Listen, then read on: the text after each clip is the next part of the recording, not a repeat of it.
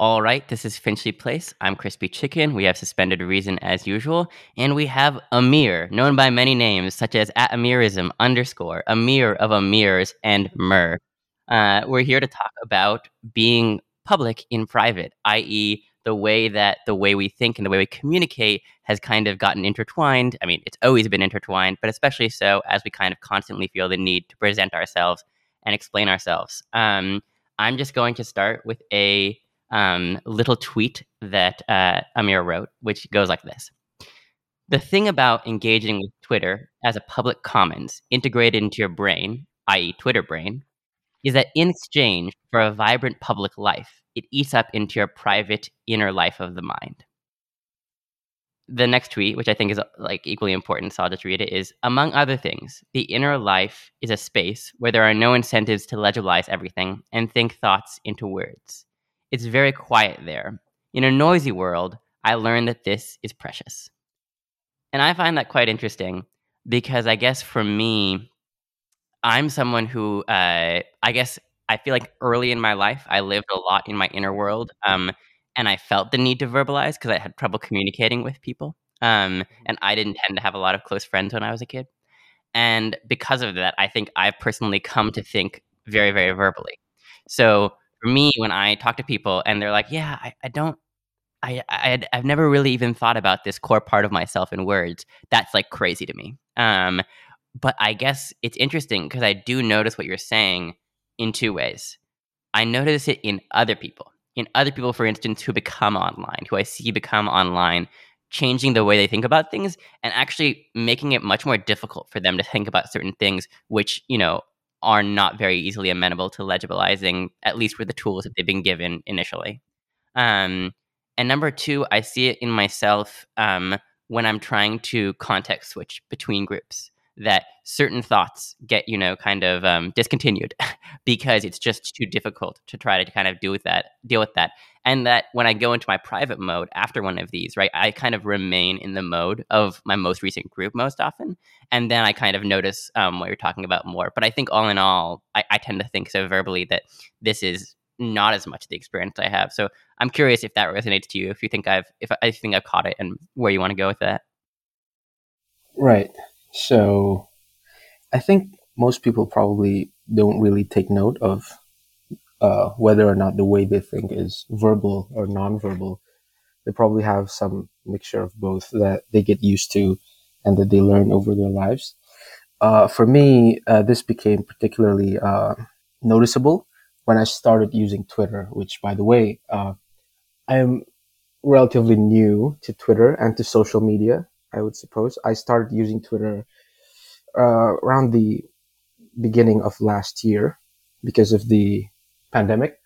And, be- and before that, for around four years, I've been almost completely offline. So uh, I had some uh, opportunity to notice the way that uh, my state of mind started changing as I started using Twitter. And um, also how it started changing again when I went on this Twitter break for around a month uh, during June. Um, well, the first uh, thing is that you know there's this uh, what many call Twitter brain, which is the tendency for uh, for you to think of things that could become good tweets, or like you look at something and think, oh, you know what, that could be a good tweet, and you start drafting the tweet in your mind and start revising it and and going through these uh, cycles of, of of getting back to the same thoughts. Um, I had this pretty often at, at one point, and another part of it was that I felt really connected with the, um, I guess you could say the the collective mind or you know the everyone else that's on Twitter and and and and uh, transmitting their thoughts into the into this space. So uh, it came to a point where I would be uh, not on Twitter. I would be doing something else, and I would come across a thought or an idea or something, and I would think about it and anytime I think about it, I would be in some way drafting a thread or, or, or legibilizing these thoughts into a way that they can be transmitted to other people. So I would uh, have it in the back of my mind, and then I would log on. And this happened uh, multiple times. It happened a bunch of times that it was a bit creepy. So what would happen is I would log in, and I would see someone already talking about it. I would see someone on Twitter that would already have a thread from a few hours ago, and they would be talking about basically the same thing. And uh, this sort of uh, creeped me out because, like, it felt like everything that I was thinking can be traced to the collective, and that uh, everything I put out would, you know, feed back into the machine, so to speak. And so uh, I sort of uh, lost track of which thoughts were mine and which thoughts were the, those of Twitter. You know, and and and um, I guess this is sort of exacerbated by the fact that I've been completely, almost completely free of other stuff in my life uh, throughout the past six months or so. Um, I just finished school, and uh, so I've I've pretty much had nothing to do uh, before starting my new job. So I've just been waking up and going on Twitter and tweeting a bunch of stuff, and then uh, going to bed. And Twitter has been a major part of my life, and because of that, it's been um, embedded into the way I think and into the thoughts that I think.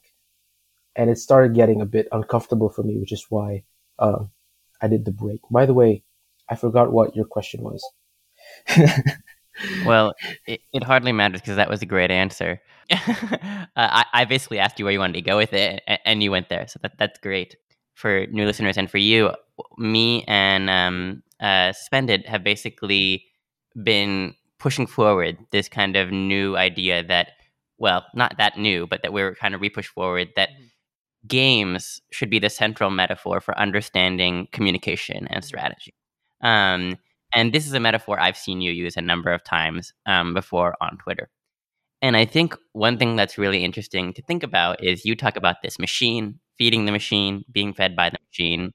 Um, and I think it's interesting to think about, though, what is this machine total optimizing for and what are you forced to optimize as someone who's part of it um, and i think this one thing that i'll say there is i think it's really quite complicated to say this because it's pretty clear there's no overarching goal of twitter that it does or even can impose. I mean you could say kind of vague things like engagement. But the thing that's interesting about engagement is we are in a particular kind of twitter circle right? Um, and i think that Twitter circle redefines what engagement is because we don't expect engagement from a lot of other people in different Twitter circles. And indeed, a lot of people delete um, tweets that get too popular in other circles because they really think the point is kind of almost maintain in group, right? Um, and so the question is in this kind of scenario, how do things come to be part of the optimization process? And I think the other kind of element of that is like obviously there's cycles of fashion. Um, and that seems to be because these optimization um, goals can be saturated and somehow become uninteresting. Um, so yeah, anything you want to throw out about like what we end up optimizing for, given that there's kind of this perception that we know we are optimizing for something, how can we kind of get at what that thing is? Right. Um, it's possible that I can't pin down exactly what the thing is that's being optimized, but I could talk about, you know, my personal experience with it. Um, I noticed that uh, the way that I tweet has has changed uh, significantly, probably since around June or August of last year. Ever since I found the, you know, the space that we are in, um, and I felt very much uh, the sense that I was entering a certain territory that had certain rules that I had to follow, and that these rules were not the rules of the place that I was originally located.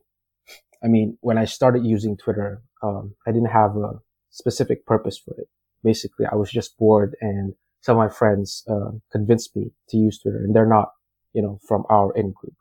So at first I just started following a bunch of, uh, uh, media accounts and, and public figures and stuff like that. And I had a timeline that was really noisy and not very interesting and very tiresome.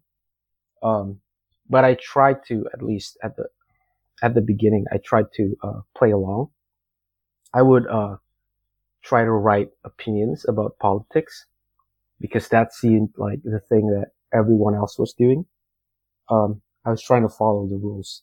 So, um, I don't know how much this, uh, how, how relevant this is, but, um, I have a thing where, or at least the way that I characterize it is I have a thing where I can't pick up on rules in a tacit way or in a way that, um, doesn't need conscious, uh, um, you know, I have to pick up on rules very consciously. So this started back when I was uh, really young. And I just noticed it recently, you know, when I had uh, just a few hours ago when I was on that, when I was on this uh, social event with, with colleagues. And everyone was really nice, right? And I had the impression that like, oh, so it seems like most adults are really nice. And that's weird because when I was a kid, I had the impression that most kids are really mean, right? I used to be bullied a lot. So it seemed like, oh, uh, apparently when you grow up, uh, you, you become really nice and most people, you know, figure out how to be nice as they grow up. But the more I thought about it, um, the more that I disagreed with this, uh, with this interpretation. And I think it's just, it's not really that, you know, people grow up and become really nice, but more that I've learned to play the game, uh, in a better way than I was, uh, than when I was a kid, right? So when I was really young, I got bullied a lot because I, uh, was really incompetent at picking up on these uh, implicit rules and following, um, social cues and, and, and saying what people want you to say and stuff like that. So, you know, I became an easy target for bullying, which, you know, I don't, uh, think is my fault entirely, but it's something that I learned from and something that I, uh, used as, as a, as a way of, uh, learning what people want. So as I grew up, I started uh, picking up on these rules and making them very explicit, at least for me in my mind, right? So I would, I would, uh, figure them out and I would try to follow them. And when I followed them, I would see how people would respond. And it turns out that if you, if you were correct about the rules, then people would respond very well. Right. So this was basically how I approached Twitter. Uh, I started following everyone else and doing these politics takes and just reading all these tiresome news. And at one point, I found the in group or whatever you want to call it, our space of, of activity and I found that they had a different, they had a different set of rules. And that's when I started following that. And I really felt this sense of, uh, that there were certain incentives, uh, for saying certain things and incentives for not saying certain other things. And it was, at that point, it was really easy to follow for me. So, um,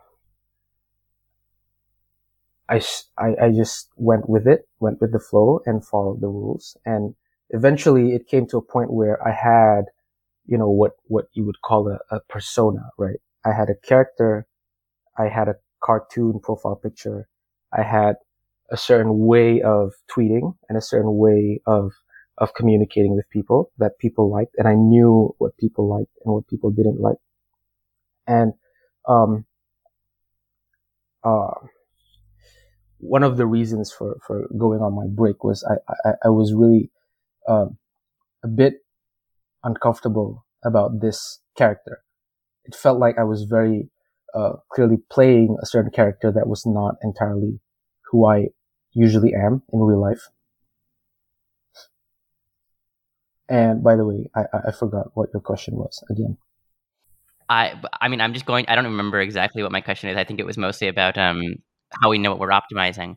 Uh, right. I think this is like a beautiful narrativization about these rules, and I guess the um the thing I want to ask you is, well, so we have this concept we've been working with, which we did not invent, but we're kind of mm-hmm. generalizing, called anti-inductivity. Mm-hmm. Anti-inductivity is this idea, which I don't think is actually very well defined in the literature. The way we define it is, it's when you play a move in a game and by playing it, you basically allow people to kind of price your move in so it's not as effective. So like the stock market mm-hmm. is highly anti-inductive because if you buy a lot of a stock, other people know you're valuing it highly and they're going to try to buy it because the price is going up, right? And that's how the price goes up in the first place. So it's really really anti-inductive in comparison to other games. But but many games, in fact, I would say most games people tend to play are anti-inductive because that's kind of what makes it fun because you can't just learn the one way of doing things. Mm-hmm. Um, so in a lot of um, Go like puzzles, you know, like chess puzzles, where you're like, what's the next move? Um, right. A lot of the time, the way you do it is you think, what would the other person want their next move to be if I didn't move now? Um, right. And that to me is a, a perfect example of kind of anti-inductive thinking. And one thing I wonder about is you talk about these rules and how, in some sense, like your um, locally optimizing these rules and just figuring them out and that's how you kind of like learn what to optimize right. Um, and i really empathize with that i have this piece called like my struggle with literalism and mm-hmm. literalism mm-hmm. is what i call what like i think almost exactly what you're experiencing that i have no like I, I don't perceive myself as understanding social rules without being able to explicitly describe them it, i don't just go with the flow it's very difficult for me in that sense right um but i think what happens also is that when rules become activated too much, they start dying, right? And this is what happens mm-hmm. with memes, right? When people use memes for every certain thing, like, and they just like, oh, I can just stuff this meme in, it becomes uncool to use that meme. There's somehow like less information being transferred, less surprise, and it, mm-hmm. it is kind of selected against. Um, so yeah, I'm I'm curious if you have any thoughts on on that process because I think I very much agree with you that what you're describing to me, I would I would kind of summarize as we learn how to optimize by finding a bunch of local rules and then figuring out a strategy to try to optimize them in combination as best we can. Um, and then I, my question is like, what makes rules die? Um, and I'm curious if you have any thoughts on that. And also, I guess uh, suspended. I'm sorry, I've been uh, totally uh, hogging the mic. Um, feel free to jump in also and, and, and ask your own things. Well, I guess what I'd say really quick is that it seems like what uh, Amir's story kind of tells the original question was, you know, what are we optimizing for? Um, and his story is, you know, uh, I didn't follow the rules and I, you know, felt like shit and I got treated like shit. And then I started following the rules and things got better for me. Um, I think that, uh, you know, is kind of a summation of, of what people are optimizing for to some extent, which is getting treated well and um, the opportunities that come with getting treated well or being socially valued, um, whether that's friendships or, um, uh, yeah. So I don't know. That that's all I have to say. Let me just tag one thing onto that, which is um, I do think there's this perception. So me and um, uh, Suspended have been trying to fight this idea that when we were strategic, like being strategic is fundamentally like Machiavellian or mm-hmm. manipulative mm-hmm. in this like mm-hmm. in this way. I don't think it is, and I think a perfect example of what you know both you were describing Amir and um, Suspend is describing here as a at a meta level is, you know, so there's this always this problem of sometimes you don't want to go out, but you're worried that if someone asks you to go out with some friends, then uh, and you say no, you won't get asked the next time, right? And that there's this kind of balance. And I think what's interesting there, I think is a perfect example of where being strategic is totally not Machiavellian. That's similar to what you're describing, which is if you don't ask get asked again, you're going to eventually feel lonely and feel like shit. Um, but if they get rejected all the time, they're going to feel like shit too, right? And so like this just arises from the kind of communicative information being confounded, right? Like whether you're not going out with them because you don't want to, or whether they're trying to feel out whether you're the kind of person who goes to the kind of things that um, you want to go out to. Um, and there is actual emotional cost on both sides, which ends up requiring both of you to be strategic without any of you saying, okay, I'm going to screw this person over. Because I just think most of the time, no one is trying to screw someone over. They're just trying not to feel like crap in the end. Right. Because following rules is is, is mostly about giving people what they want. I think uh, when you manage to do this in a way that uh, they don't notice that you're fully conscious of what you're doing, it doesn't really matter uh, whether or not you are conscious. Most of the time, you know, people uh, take it as uh, an act of kindness. Even it's like when you're socially awkward, uh, there's this sort of social violation or like a sort of violence that you're committing on other people that makes people feel really uncomfortable. And they really don't want you to do that. So when you figure out the rules and follow them, uh, people like it, right? And they're gonna be uh, they're gonna be nicer to you because they know that you can give them what they're looking for. Um, I'm not sure to what extent like people are uh, conscious of this, or like how many people are as uh, I, I I've thought of it as sort of a sociopathic thing before. Like if if you sort of uh, boil down all of this social interaction into certain rules and just things people like and to give them when they want it to make them be nice to you. It seems really manipulative. But you know, usually uh, when we talk about manipulation in a bad sense, what we mean is like, uh, is to use these uh, techniques in a way that benefit us at the expense of someone else. And you know, you can there's there are ways of doing that in ways that don't uh, hurt anyone, and in fact, actually, it does the opposite. You know, makes everyone happier. So um, about the the other thing, about what what are we what is engagement and and what kind of engagement is being optimized? What are we optimizing for on Twitter? It's a really hard question, and I'm not sure even if there's any particular you know actual fundamental difference between what we're doing and what the rest of Twitter is doing, or like what politics Twitter is doing, or like what academic Twitter is doing. Probably whatever uh, can hold people's attention for a short amount of time would be good. And the way that we do that is a bit more low cost, I would say. We have a way of doing things that's very, uh, is very uh, low effort, right? I think the, the, the cynical way of describing our corner of Twitter is like it's a very low effort way of, of, of interacting with people because we, we get to be very cozy and comfortable and have fun without having to you know pull the weight of actually thinking about stuff in a very serious capacity and that's what a lot of people are doing but also in some way it's it's it's it's a way of optimization right because we don't have to get mad and and and and and uh, argue about the politics or argue about the current events, and we can just sort of have fun with almost none of the downsides.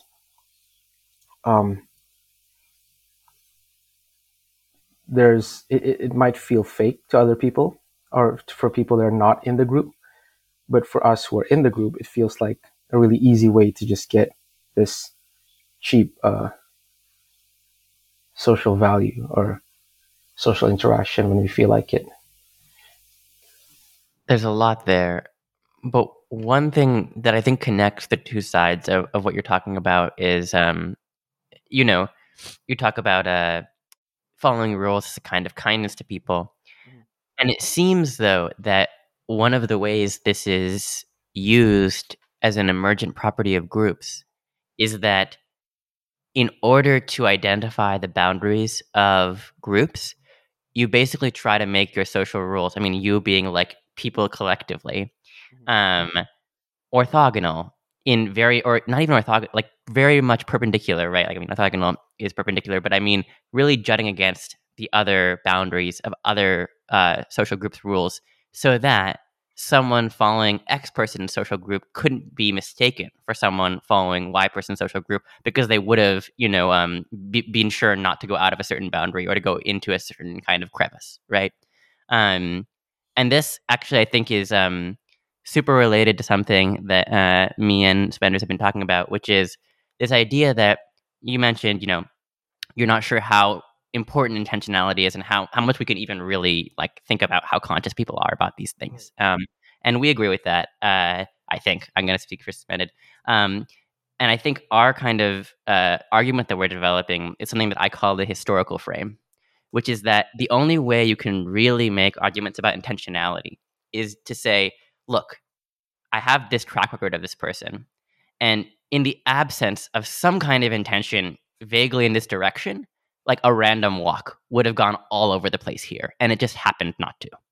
And that's that means that there's some kind of force acting there. Now we don't know what it is necessarily and so like saying oh it's because they wanted this is hard because it could be that they want some confounding factor.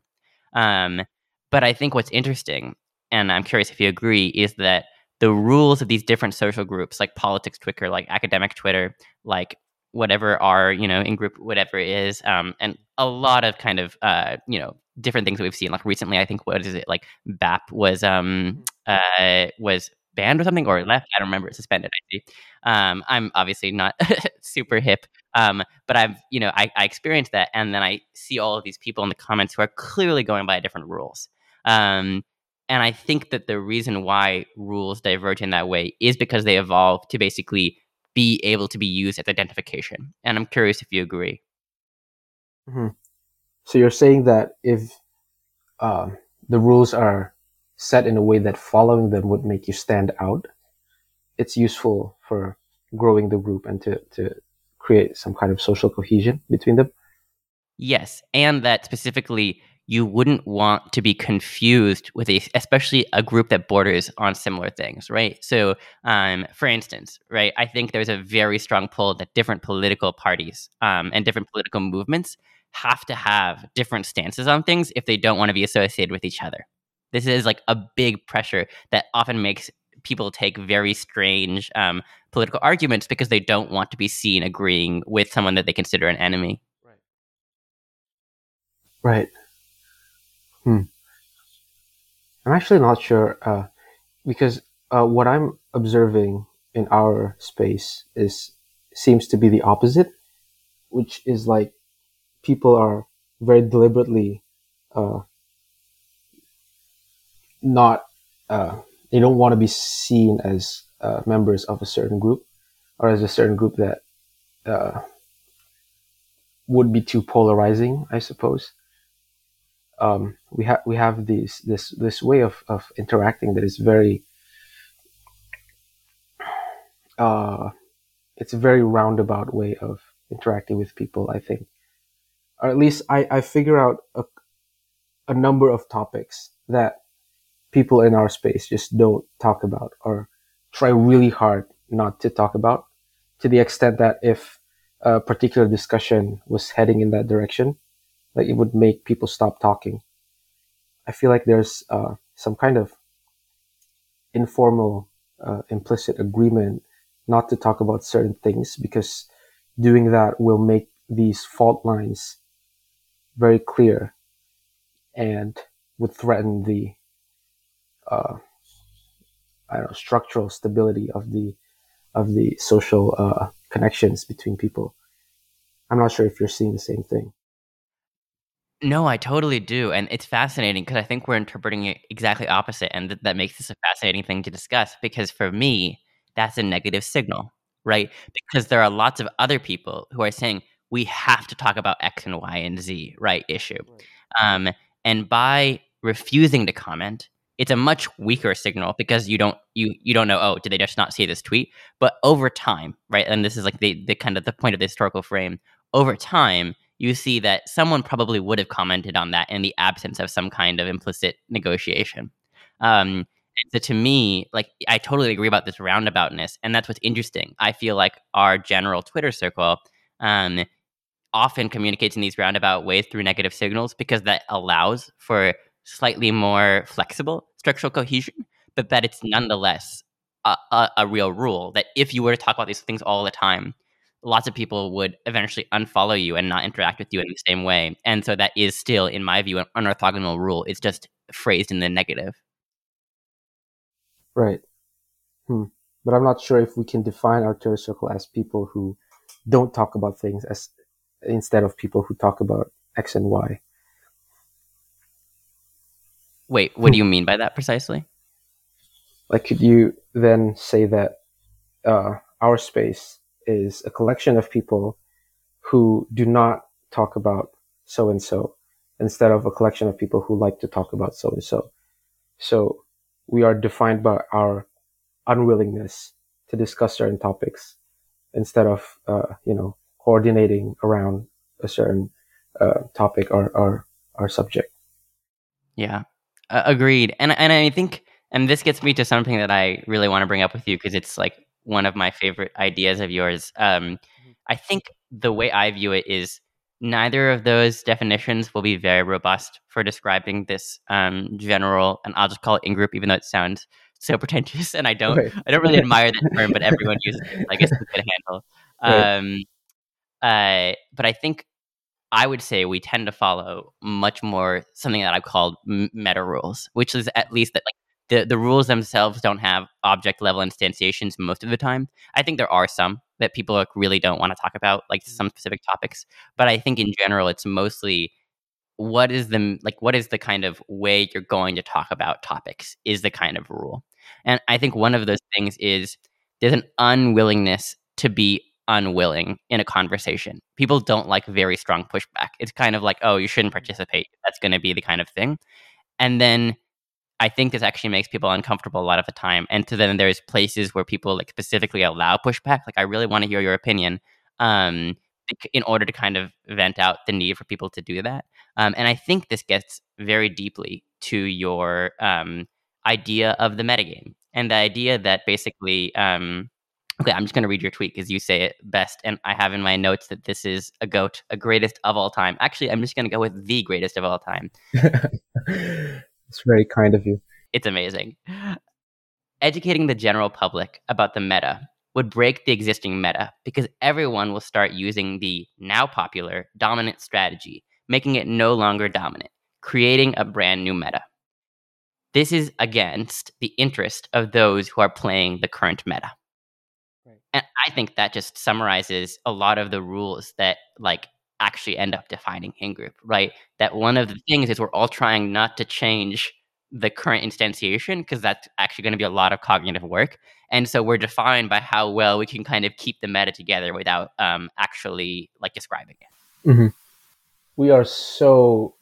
I would just like to note that like our discussion is so far removed from the object level at this point that it's getting really hard for me to keep track of what we're actually talking about. It's really cool though that this is happening. well, I'll just say that from my perspective, it sounds like you two are just aliens talking about a foreign planet, even though ostensibly I hang out in adjacent right. Twitter circles, um, which is right. a funny experience to be part of these scenes and yet have a completely different, yeah. Well, it would be maybe interesting to see uh, what what you're thinking about all of this from a you know, not really from the inside point of view. I mean, I just I don't understand Twitter and I've never been good at it and I'm not sure whether there's something, you know, innate in the medium or I just spend less time in it than other people. Um, and that kind of prevents me getting this kind of Twitter brain effect that you've described. I mean, I don't know, Crispy, were you really vibing with that that Twitter brain description earlier? Do you feel like you've felt similar effects or Yeah, I absolutely do. Um, and I think you know, let's let's bring this to the object level. But I think it's always difficult to bring this to the object level with the thing we're actually talking about because then people want to coordinate around actually presenting themselves. So let's take historical examples. Um, and I think um, kind of some classic historical examples of this would be one thing I really struggled with is um, knowing about like various kinds of assumptions that different religious sects are founded on, right? So like this idea of like Calvinism, for instance, and like you already know um, what like or God already knows where you're going. Um, but the point is, you can't act like uh, you kind of know anything because someone who acted like, oh, they kind of know they're going to heaven is not going to heaven. And like this kind of like weird mental load. Now, I think what's interesting about that is we describe it that way now.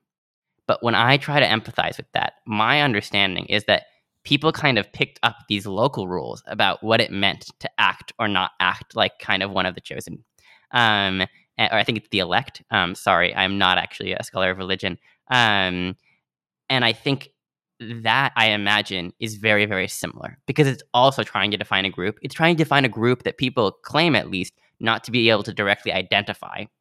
But it's through these local rules that people believed that you know you could actually like kind of guess. And like you know people believed that you know uh, someone who was virtuous wouldn't get a lot of disease. So there were these actual explicit things that people thought were um, like related to this group identification.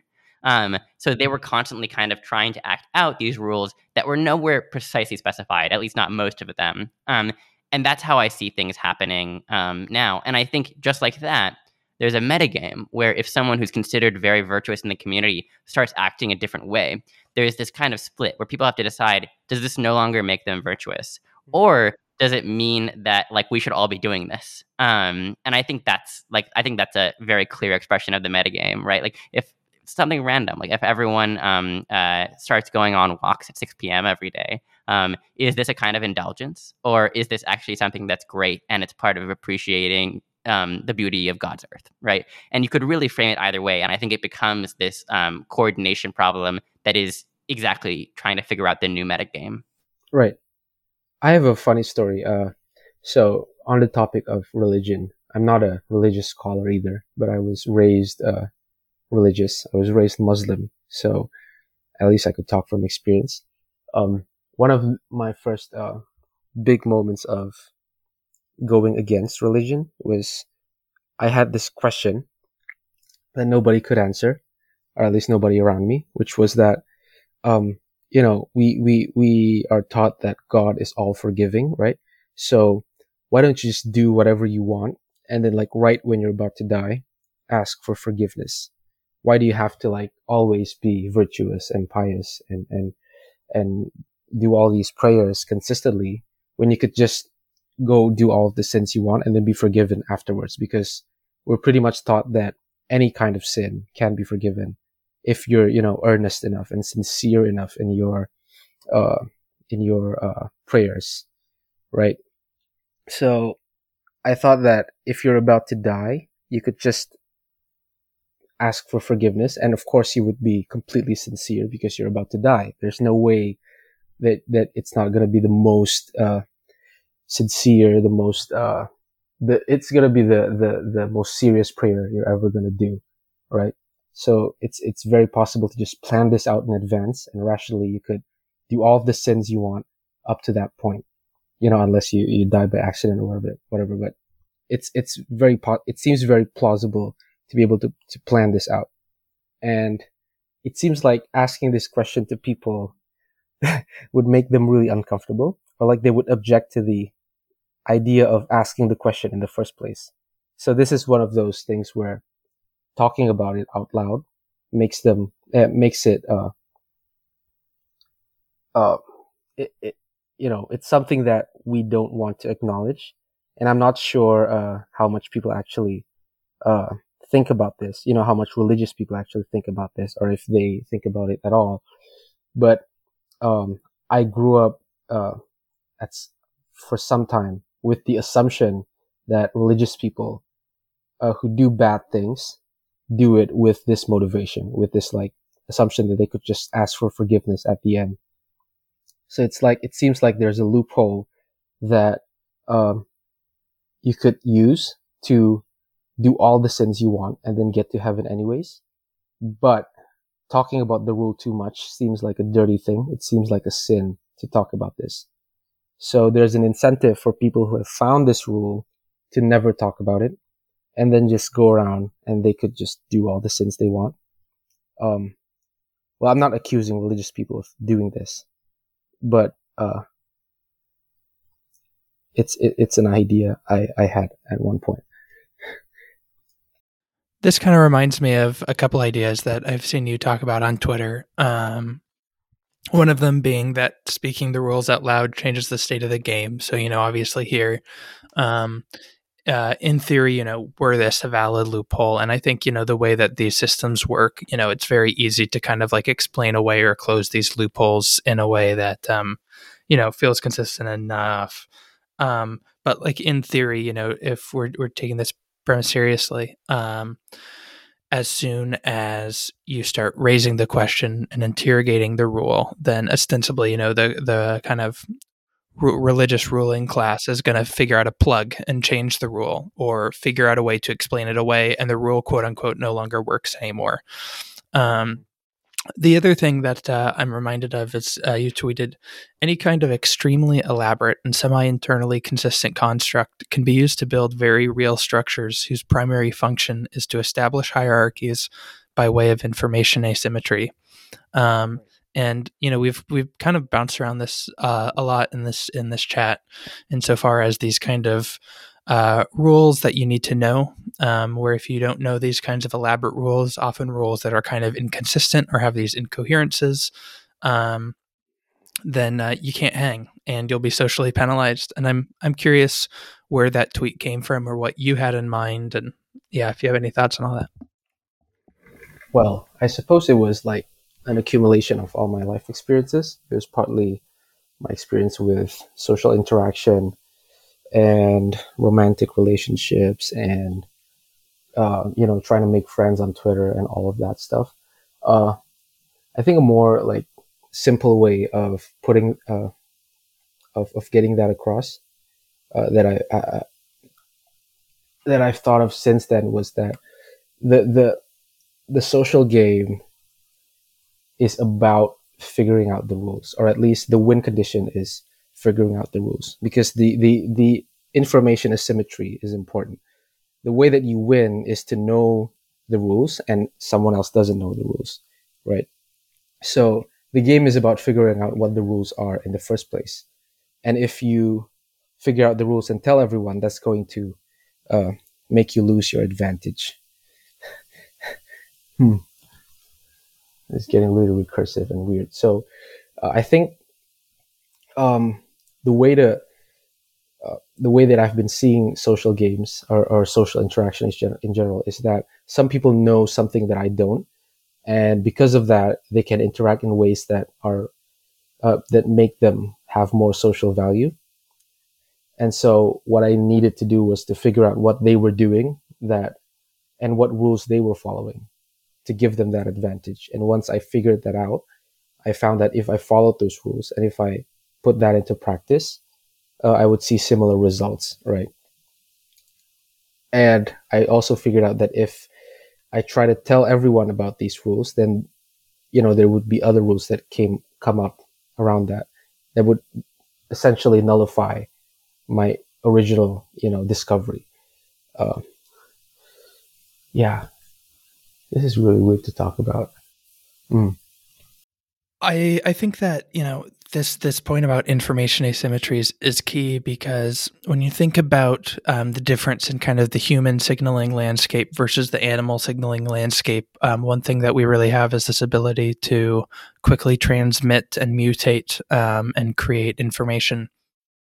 Um, and if you think about, um, you know, why uh, why you know there are certain clubs let's say uh, especially in europe or, or, major cities in the us um, like club like berghain where they have a bouncer who is essentially screening people at the door based on how they're dressed like what their vibe is um, and the question is like so like what kind of signaling is this if you try and look at it through like a kind of like animal signaling framework? I mean it's not like really indexical or costly like what is actually going on? And and the real um, I think test is do you have the information to know how to dress and vibe the right way? And that's purely an information game. And so you're getting screened based on these information asymmetries alone. Right, right, right. Yeah, that's exactly what's happening. And that similar dynamic happens in most of social interaction, I think. I mean, the way that, uh, so when I just did this social event where I uh, went and got drunk, um, so Indonesia, I'm from Indonesia, and we have a thing where most people are Muslim, and most people do not drink, right? So um, when I showed them that I was a drinker, it really helped for getting them to like me.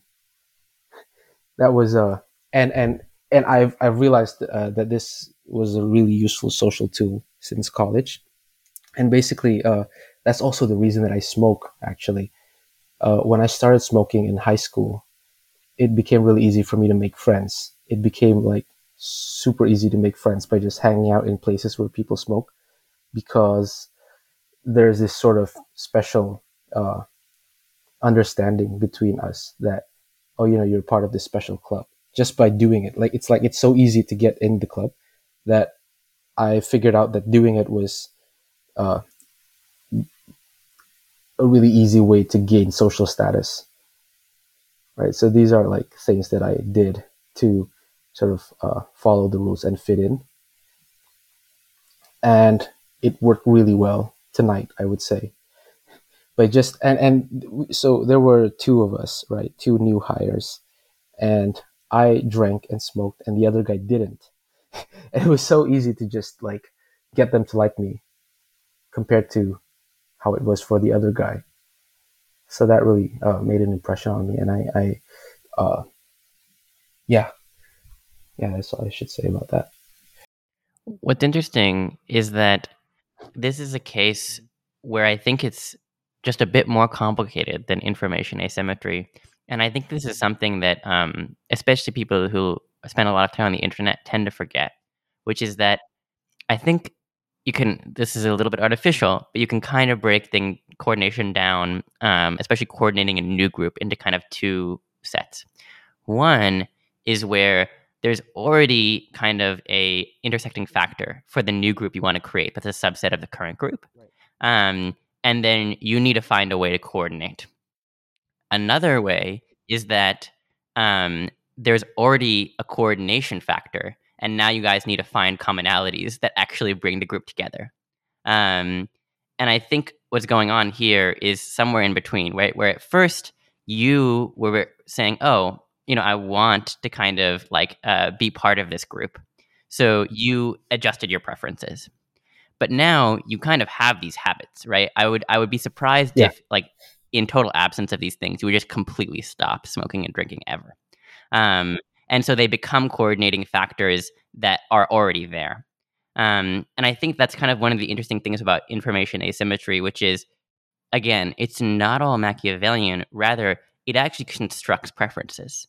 And once it constructs preferences, those are actually those actually become a lot of the things that you're optimizing for. And I think you see this a lot with, um, at least in America, uh, I've seen all over the place people coordinating around what kind of sports they like and changing the sports they like in order to be able to be friends with the right people and changing the people they like in order to be able to play the right sports and this being a constant balancing act. It seems basically like what you're saying is that um, in kind of a William James um, sense. The the habits come from the social incentives, but once the habits are there, they're sticky. I think we're all saying here that we do socially construct taste, but that social construction doesn't mean we can choose what we like. What it does mean is that we can pay a price in order to eventually like something to some extent. But what that price is that we have to pay in order to force ourselves to develop a taste and how effective it is um, has a lot to do with our history of the tastes that we've already achieved thus far in our life. Right. And so it's unevenly right. distributed. It's harder for some people to become a smoker or to mm-hmm. become a drinker because of the taste that they've already had and because of lots of other random factors. Um, and I think this is a lot of what we end up seeing social coordination around. around. And I think this, for instance, is mm-hmm. a large reason why people tend to not date, not to date out of their social class because in order to establish new preferences for things, you have to pay this cost. But it's not clear which direction you should go and different like different kind of subcultures are going to have different things that they are obsessed with and you can't just have all of them people kind of like like to in my opinion um, say that uh, or pretend right, that right, oh right. you could just like everything yeah and i just really fundamentally don't believe that's true um this is something that uh, I noticed when I went on my Twitter break last month, uh, which is that what I was doing was sort of uh, cutting myself off from my existing environment because I was mostly using Twitter as social interaction, right? And I it was we were we had a lockdown and I was at home for most of the time. I was I was just staying at, in my room for months, and so uh, most of my th- patterns of thought and patterns of behavior has become oriented around Twitter. And I have become the sort of person who likes interacting on Twitter because that's the only thing that I've been doing, right? So habits and social incentives construct, uh, has, uh, it, it's to some degree has been building up the way that, uh, my behavior. And then, uh, when I stopped using Twitter, what I, the one thing that I wanted to do was I wanted to see what would happen if I didn't have that. So what would happen if I cut off my main source of social interaction, my main source of thoughts? Uh, and so removing the incentives to behave the way that I once did. And what happened actually was that um, the thoughts that came started to become a lot more fuzzy. And uh, I think a lot of it was, I would characterize it as a sort of confusion and partly a, a sort of boredom. Because when you don't have that environment to orient yourself towards, you sort of, uh, the energy, the social energy that was there, uh, doesn't know where to go. So at first I was, uh, on YouTube a lot. I watched a lot of YouTube videos just for low cost stimulation. And then eventually I uninstalled YouTube as well. And I started, uh, just laying in bed and observing these thoughts. And it turns out that a lot of my thoughts, uh, were a lot harder or became a lot harder to articulate than they once were. So because Twitter had this sort of force of, uh, forcing me to process thoughts into words and words into tweets, I had very clear thoughts and very clear patterns of thought that I were, you know, you could ask me uh, what I was thinking about and I could tell you because I could tell you what I was planning on tweeting today or something like that. But when I stopped using Twitter, uh, it came to a point where uh, I was just laying in bed and feelings were coming out and feelings and thoughts and they were coming out in a way that was very illegible. So by removing that environmental factor, uh, it really influenced the way that I was thinking and the way that I was behaving. And, um, at one point I just started doing a bunch of random stuff that I had not planned for. I started writing poetry. Uh, I started watching a lot of anime, stuff like that, that I had not, uh, planned for that I hadn't foreseen at all. I think uh, it's really hard to uh, orient yourself without that sort of environment. And yeah, I mean, that was part of the experiment, I suppose. So in that sense, it was productive. And that's really fascinating. And it makes me um, wonder something. So am I correct? Because I think I've seen you reference this that you're uh, in a committed relationship. How do you think the legibilizing process is different there? Because you know actually one of our first podcasts is about um, it's called uh, define the relationship or get the fuck out um, because there's this idea that you know in very intimate relationships there are certain things that either party decides you need to kind of define and that becomes the game defining it. Um, and that seems like, in many ways, a very similar levelizing process with also very similar dynamics in which things change over time. And I'm curious how those compare in your mind, or if you don't even think about them the same way. Right. So, uh, funny thing about my current relationship is that uh, we had a very explicit way of figuring out what the nature of the relationship was in the beginning of it. So, um, the story was basically we we've been friends for a few years, and at one point we decided to uh, take it further from there, and um, we decided that we had to have this sort of very clear uh, set of uh, rights and responsibilities of each party, of like what we were looking for, what each of us were looking for in the relationship, and what each of us were willing to give, that sort of thing. And so, uh, obviously, uh, over time that sort of got developed. But uh, yeah, a lot of people have very unclear boundaries, right, and very unclear contracts about what the nature of the relationship is. Um, and I was, well, a few years ago when I started this relationship, I was in a, I had this mindset that you have to be very, very explicit about, uh, about so- social relationships in general, about what you expect from other people. Because if you're not clear about them, you're going to have misunderstandings and you're going to have a bad time. So that's basically how that happened. And to be honest, I'm pretty uh, satisfied with that arrangement. That's fascinating. And do you think do you think that your um, those rules and those agreements have basically stayed stable? Um, and like, does that have to do with how object level or meta level they were? Hmm. Hmm. Right. I think at one point we had like a period of trying to set up more meta level rules, like rules about the rules, or like what kind of boundaries we want to have, or like, um, but eventually we settle, sort of settle upon this idea that uh, it's okay to be unreasonable, right? And I think uh, generally uh, people are really, really unreasonable about their desires.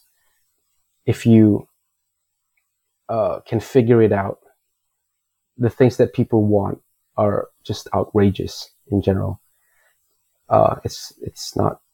Um, I'm not sure if I can think of, of think of any examples in particular, but people want really outrageous things, and so um, social interaction is about managing those and coming to a compromise of these very reasonable uh, rules and, and and expectations towards other people. But in my relationship, uh, we sort of uh, try to acknowledge the crazy thoughts and the and the things that we wanted from each other that were maybe not fulfillable just so that we could look at it and decide what to do from there Absolutely.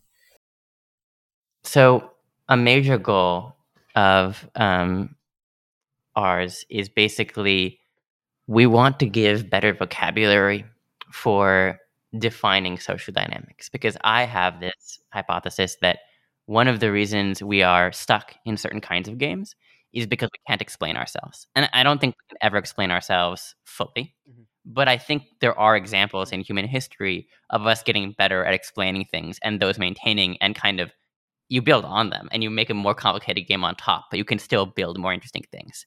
And you know, I think in a great example that um the uh I would what should I call him?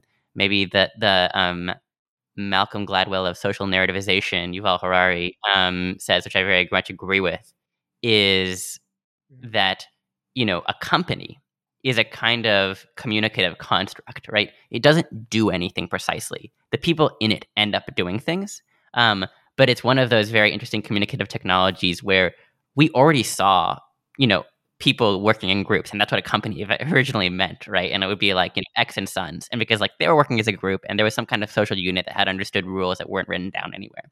But then we decided to make a formal version of this, which doesn't completely capture that, but is now like this kind of useful vocabulary that we have formalized into law and that we can actually use to coordinate in non-legal senses um, because we understand how companies work. And I think we can do more with that.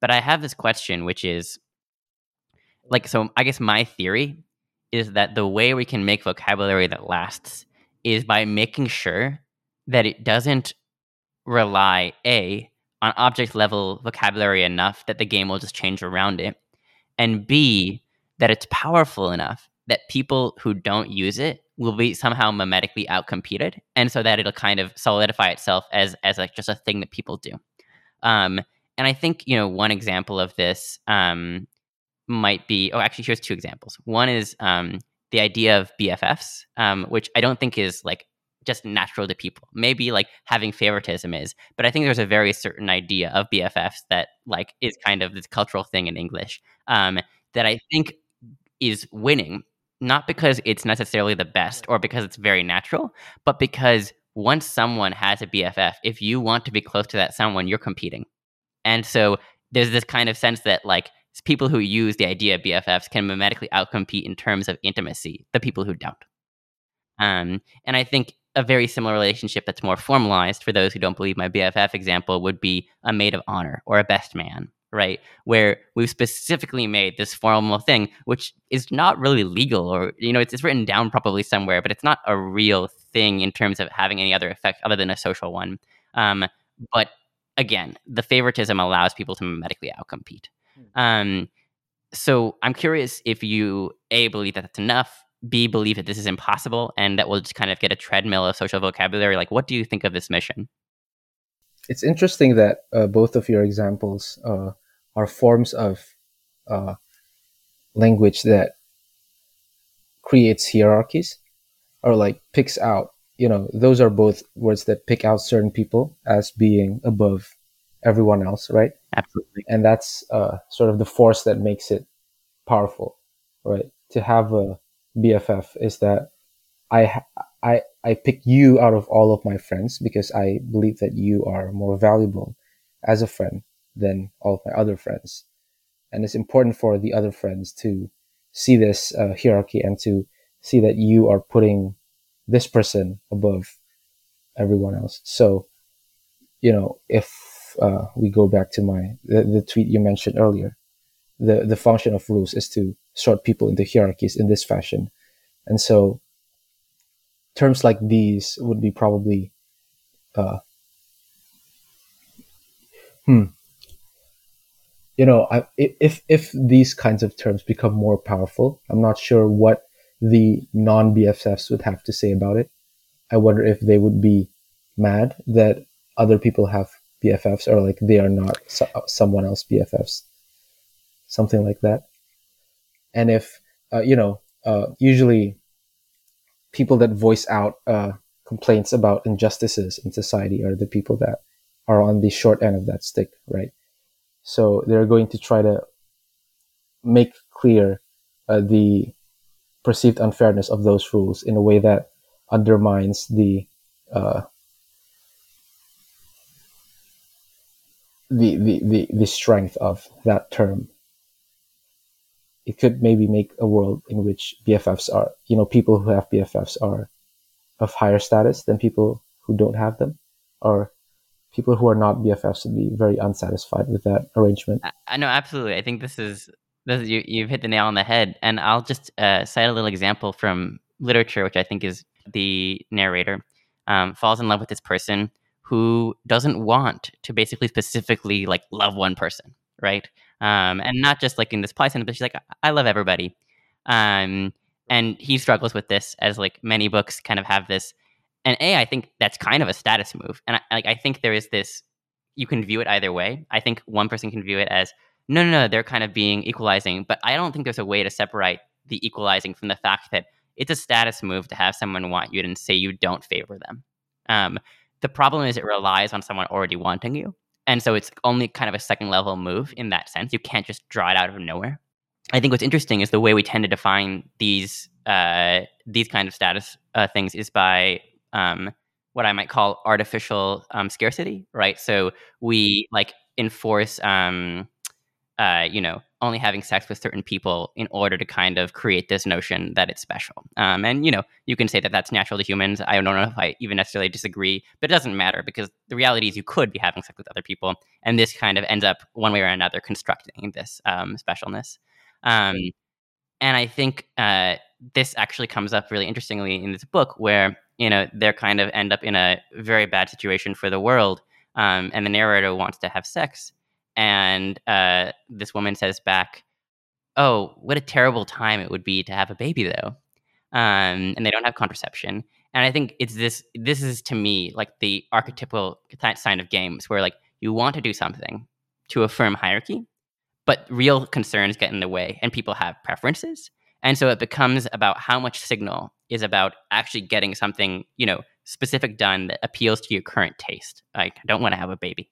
Um, while also like reinforcing certain kinds of hierarchies and that people use both the hierarchy to get things done and use um, the uh, resources in order to uh, kind of create hierarchy. Right. So the games are dependent on people sort of not admitting what they really want and just uh, doing these uh, social gestures to signal certain things to certain people without saying it out loud in a way that everyone would understand. What I'm not really sure about is like, is it possible to get people to admit what they want to everyone in the sense of like have complete transparency over everyone's motivations and you know not just motivations like feelings about where they are in the world in the sense of, of, of social status um, i feel that if we could do that, the whole game would fall apart. And if uh, you were unsatisfied with the status quo, that would be uh, whatever you're doing is probably related to trying to achieve that sort of outcome, right? People who point out injustices are trying to do that so that those injustices are not real anymore, or like so that people do not coordinate around those hierarchies anymore, right? Uh, so that's what we're trying to do. But I'm not sure if it's possible to get everyone to, you know, open their cards, so to speak, and to have that kind of transparency. You know, people like Ray, I think, are trying to do something like this, in the sense that they, uh, you know, Ray talks a lot about uh, just whatever you're doing is what you really want to do, and that you should admit that or sh- or be honest with yourself about what you want. Um, and he also talks about transparency a bunch of times about how like uh, institutions and people should be more transparent. And once it, that happens, some kind of revolution will take place, presumably, that would just break down the social order it seems like if you're not satisfied or you feel injustice with the current system, that's what you should be doing. But I'm not sure if that's possible. There's a lot there, and I shouldn't keep you for too long. But uh, there are at least there are at least two things I want to ask you about. One is so I can't find it um, right now, but uh, Ray does have this tweet that is, um, by the way, this is me being as legible as um, as I can be. This is all I got, which makes me think that even if people really tried to bear themselves in the way you're describing, um, it would be impossible. That, like, fundamentally, I don't know if we have the cognitive processing ability to do that. Um, and two, uh, you quote this Aaron Nering tweet, which I like, which is Imagine being so low status, you view the entirety of human sociality as a status game. Kind of these add up to me to the point that you are making, which is it's not really possible to lay this bare because laying it bare is a move about status and you're not escaping the game right? You you kind of maybe it's framed that way but you're really you're really playing a move in the game which has to do with um what Suspended likes to say which is um uh, everyone's a player to a player right? Like if you're playing a certain game and someone makes a move then like maybe they're not playing that game but but you are and so you you see them as a player in that game making this move. Um so i don't i don't want to have everyone um just say everything they think. Rather, I think there are more complex tools that can make people stack things higher. Whereas right now, you know, if things change too much, basically the metagame just has to change and move on. You can't build up like too complex of a structure um, because it's just too difficult to coordinate. And, and I think my goal is actually to coordinate further. And I'm curious if you think that's still kind of too difficult or like if we saturated or like if you need more like actual like real technology um, in order to do that, or what you think right. of that goal. So actually, I, I I'd like to ask you that question because you know you talk a lot in your blog about about making things legible, right? You really value uh, understanding between people for things to be for these rules to be sort of uh, unraveled in a way that everyone can see them. And if it is the case that doing this would change the rules or would modify them in a way that uh, might neutralize the original rules, then um, what are you trying to do exactly? I just want to say really quick, that's such a predictable Aaron tweet. I'm sorry. That it's like it's like she's trying she's basically pulling a status move by uh pretending that she's above it. Um you know, but in, in yeah. reality, like she is right. just as much in the swamp there, and she's right. pulling the move while pretending she's not pulling the move in order to seem better than pulling the move. I that's all I'll say. Imagine being so high status that you quote tweet. Imagine being so low status you view the entirety of human sociality as a status game. yeah, yeah, yeah, yeah. I totally get that. I mean, there are levels to this. Uh, I think that's an amazing comment. Yeah. I, I totally agree. And yeah, I mean, I think this is what's so fun, right? Which is we can't talk about this game without playing it. And that makes it very hard to talk about the game. But to your question, which I think is an excellent question, um, I think the point for me, let's take the uh, the metaphor of seeing a mannequin wearing a dress in um, uh, a closed shop. So I can't go in the shop and look at it. Okay. So uh, I think anybody who's been in a few shops will know that often what they do is they use uh, clothespins behind the mannequin to make the dress tight, right? To make you look like what this would look on like the perfect body, even though like the dress isn't tailored for the mannequin. It probably won't be tailored for you unless you're in a very fancy shop.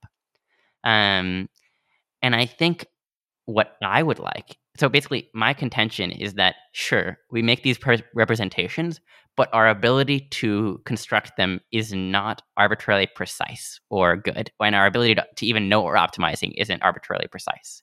So we are still in this situation where people may be trying to tell you something and maybe trying to play a move, but they're constantly leaking information about lots of other stuff that like you can say is like kind of optimized in certain ways and it is because it's been selected for in their behavior but it's not like it's like perfectly controlled and perfectly optimized because those optimization parameters change and they don't change fast enough etc i think one of the most interesting things that we can do and i think there are more complicated things you can do but the, the primary one is can you teach people how to from the front of the mannequin outside the shop window see the little creases in the dress where you're like oh there's probably a clothespin on the other side of that.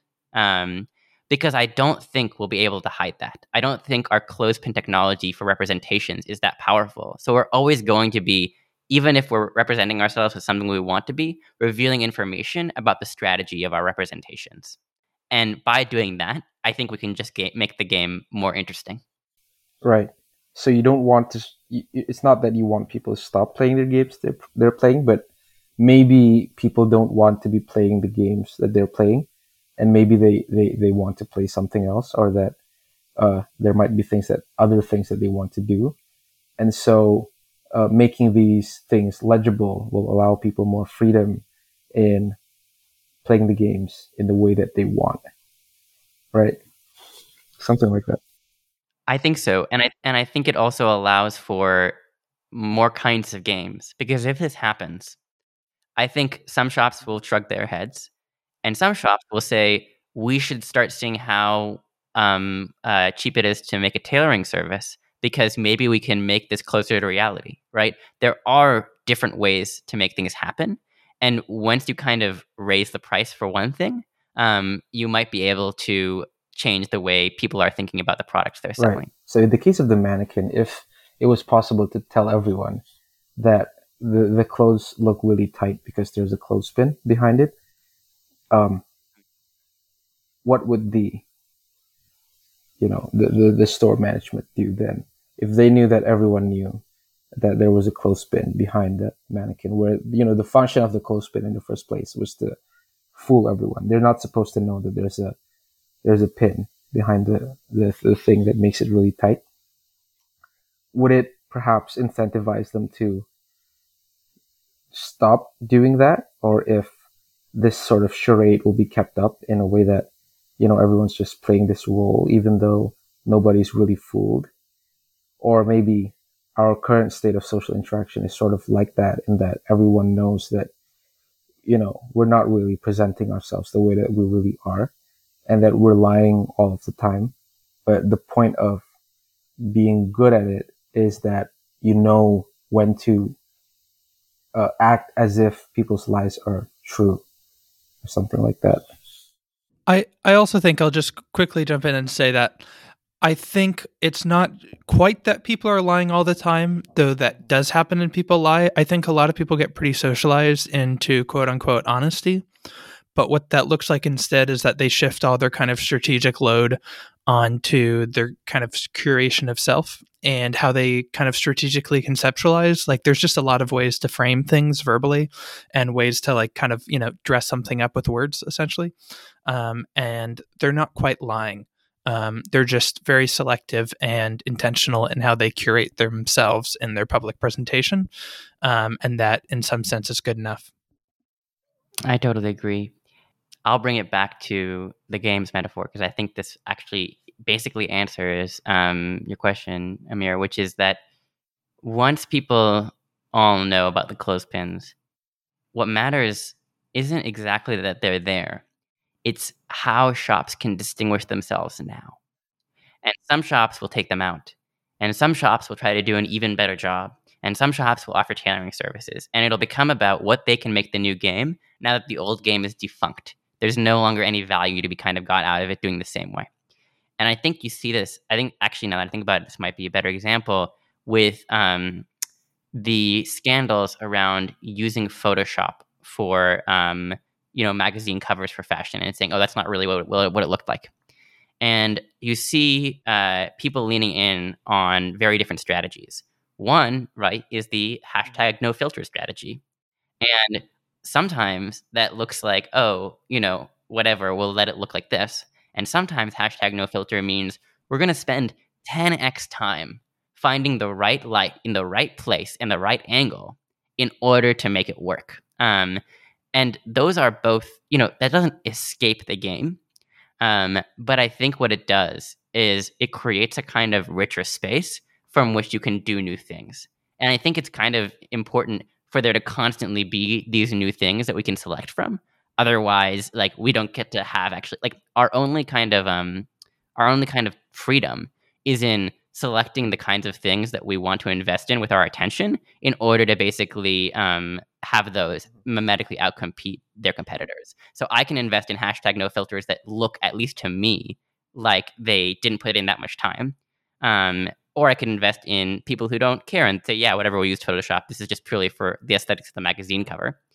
And what's interesting, right, is there I can't actually measure the real underlying game because maybe I'm being fooled by the hashtag no filter people and they're a maybe doing really clever Photoshop, or B just taking an enormous amount of time to find the right angle and it's still not really representative, even though it doesn't use um, Photoshop.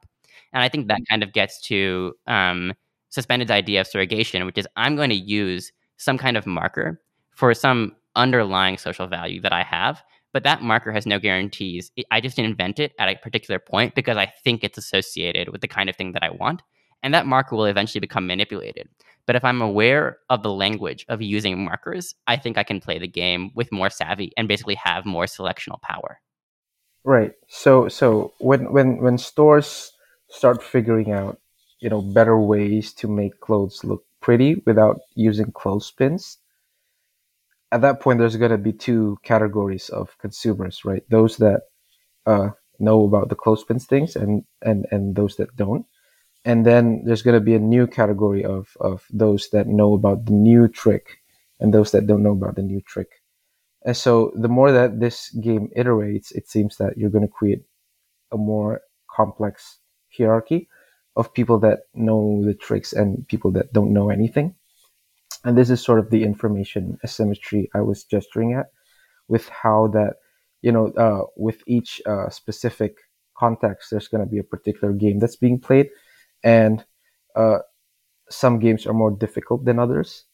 And so if you manage to figure it all out, you're going to be at the top of the of the food chain, so to speak. And if you are completely ignorant, then you're going to be you're going to end up with with really ugly clothes because you're fooled by the clothespins, right? Absolutely. I think we should probably start wrapping it up. Right. But suspended, do you have any final thoughts that you want to uh, share? I don't. I should correct the record. That surrogation is not my idea, but rather just kind of an umbrella term that I've come up with for talking about many other people's observations. Um, it's really more information logistics than anything novel. Um, but that's a side point. No, I think it's been a good episode. Uh, the Twitter episode, really, um, which, you know, I'm glad uh, we got to talk about it at some point in this podcast because it is such a part of the information ecosystem and uh, the kind of subcultures that we move through. And it was great to have Amir on to chat about some of those dynamics. And I definitely learned a lot about, yeah, the kind of the kind of Twitter brain stuff. And and it was fun. It was fun seeing uh, stuff from that perspective. Yeah, strong agree. It was truly a pleasure. Um, and especially this last part uh, with this mannequin metaphor we ran with, I really enjoyed seeing what you did with it, and I and I yeah, really fascinating. And just thank you for uh, giving us your thoughts. Well, uh, thank you as well. It was a pleasure for me